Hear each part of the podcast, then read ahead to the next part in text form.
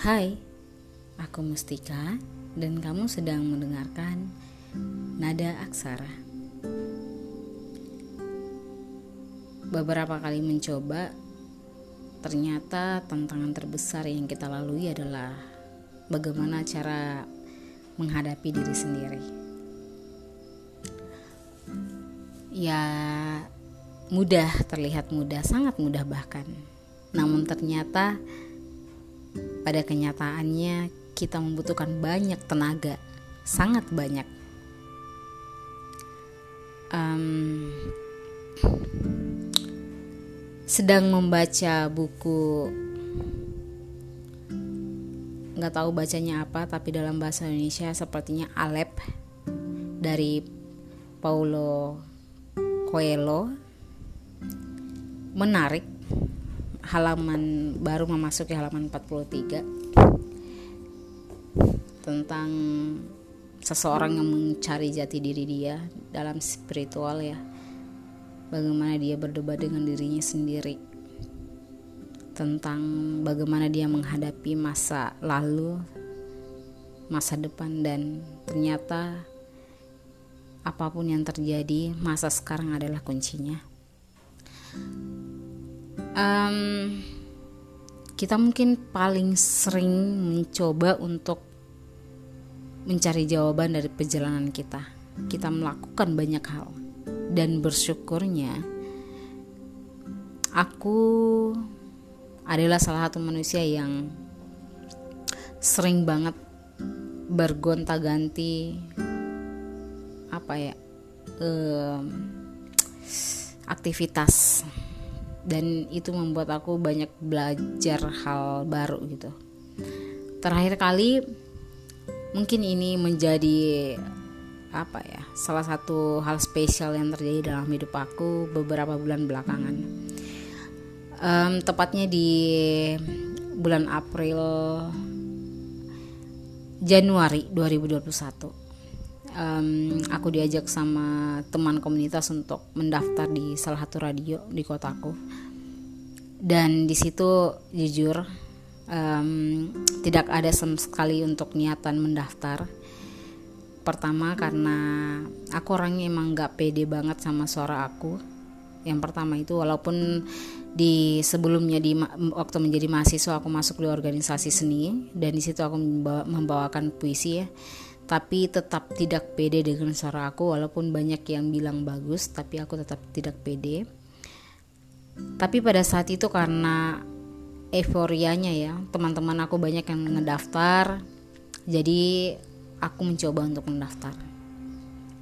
Ternyata e, menjalani menjalani aktivitas itu makin ke situ makin ke situ banyak hal yang berubah dalam e, lingkar aktivitas aku pada sebelumnya gitu yang sebelumnya aku banyak banget uh, menghabiskan waktu di kampus dan ya banyak hal yang aku lakukan dengan hal yang sama. Pada akhirnya aku keluar dan fokus di satu hal. Fokus di situ saja di tempat yang sama. Aku fokus di tempat yang sama tapi uh, banyak hal yang aku pelajari. Mulai dari bagaimana aku menjadi asisten produser kemudian aku menyiar.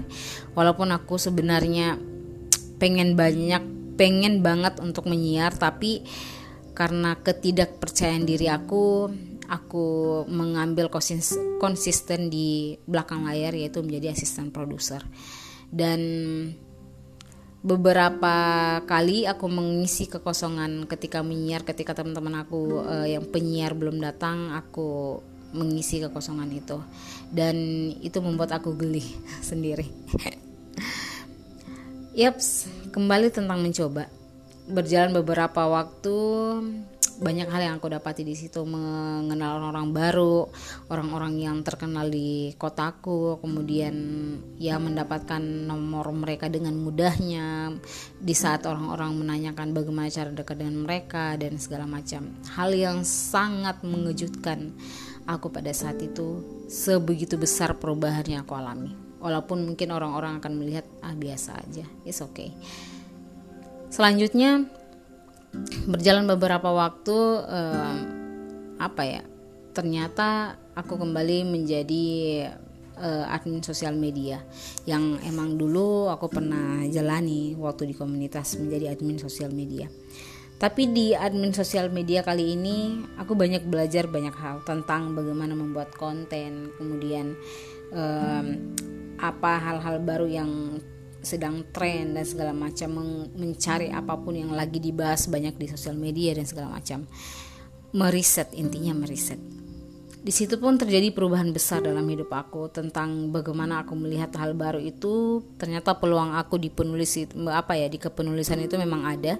Cuma dari akunya pribadi tidak bisa mengembangkan itu. Terlalu membesarkan besar membesar besarkan mood aku gitu.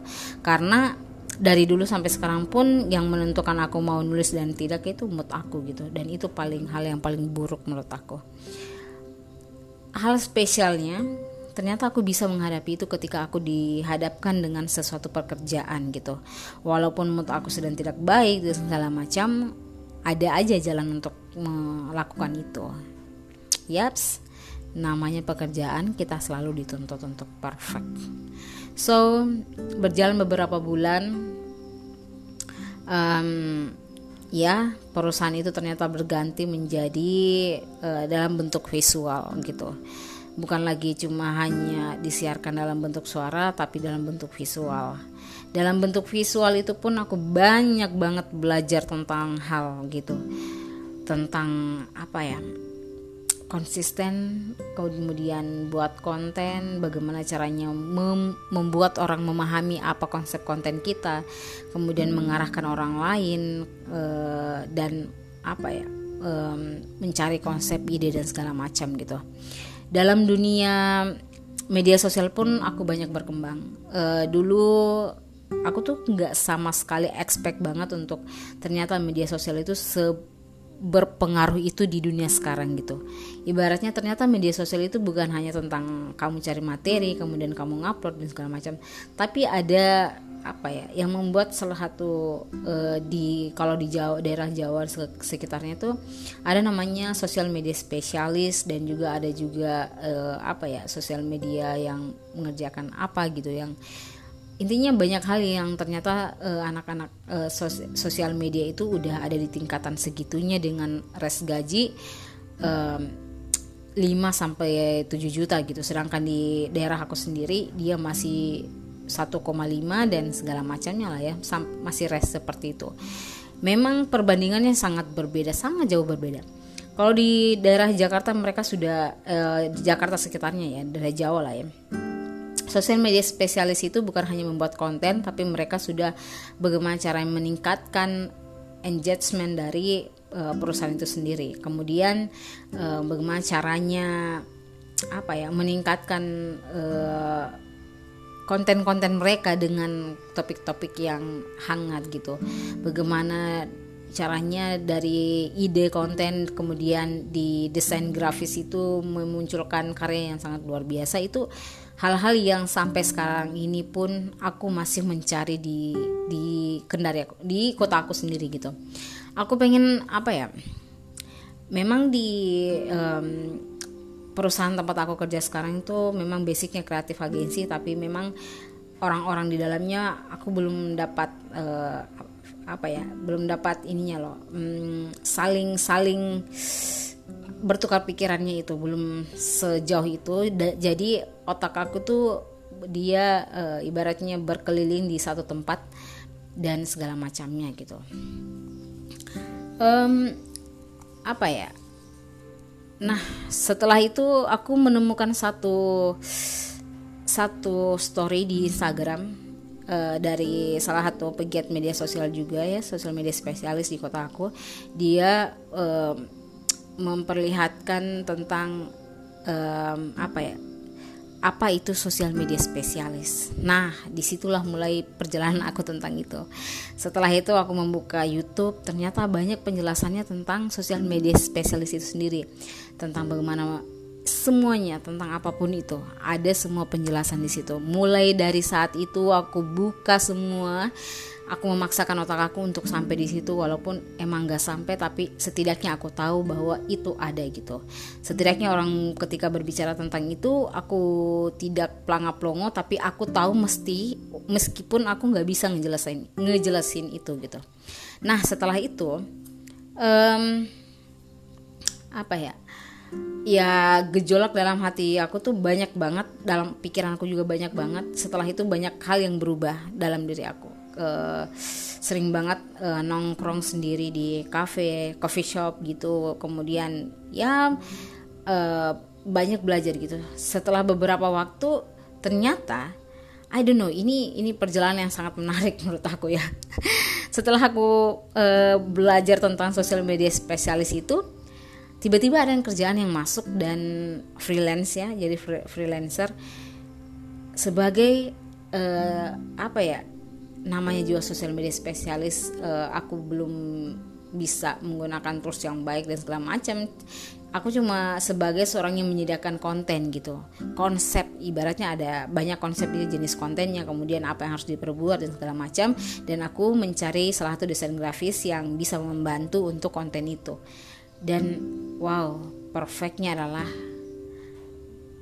ternyata apa ya semenarik itu gitu semenarik itu. Dan oh my god. Jadi itu yang membuat aku semangat banget uh, membuat konten gitu. Kayak wah ide-ide aku yang selama ini terkubur akhirnya aku bisa curahkan di sini dan segala macam. Dan I love it. Aku mencintai pekerjaan itu gitu. Se excited itu dan lanjut lagi um, walaupun pada dasarnya banyak hal kegagalan yang aku dapatkan ya ketika dari pihak perusahaan meminta aku untuk membuat editing video aku belum bisa menjelaskan secara detailnya. Dan ketika aku mencoba juga gagal karena biasanya aku mencoba untuk editing video untuk diri sendiri ya untuk yang ya biasa aja gitu.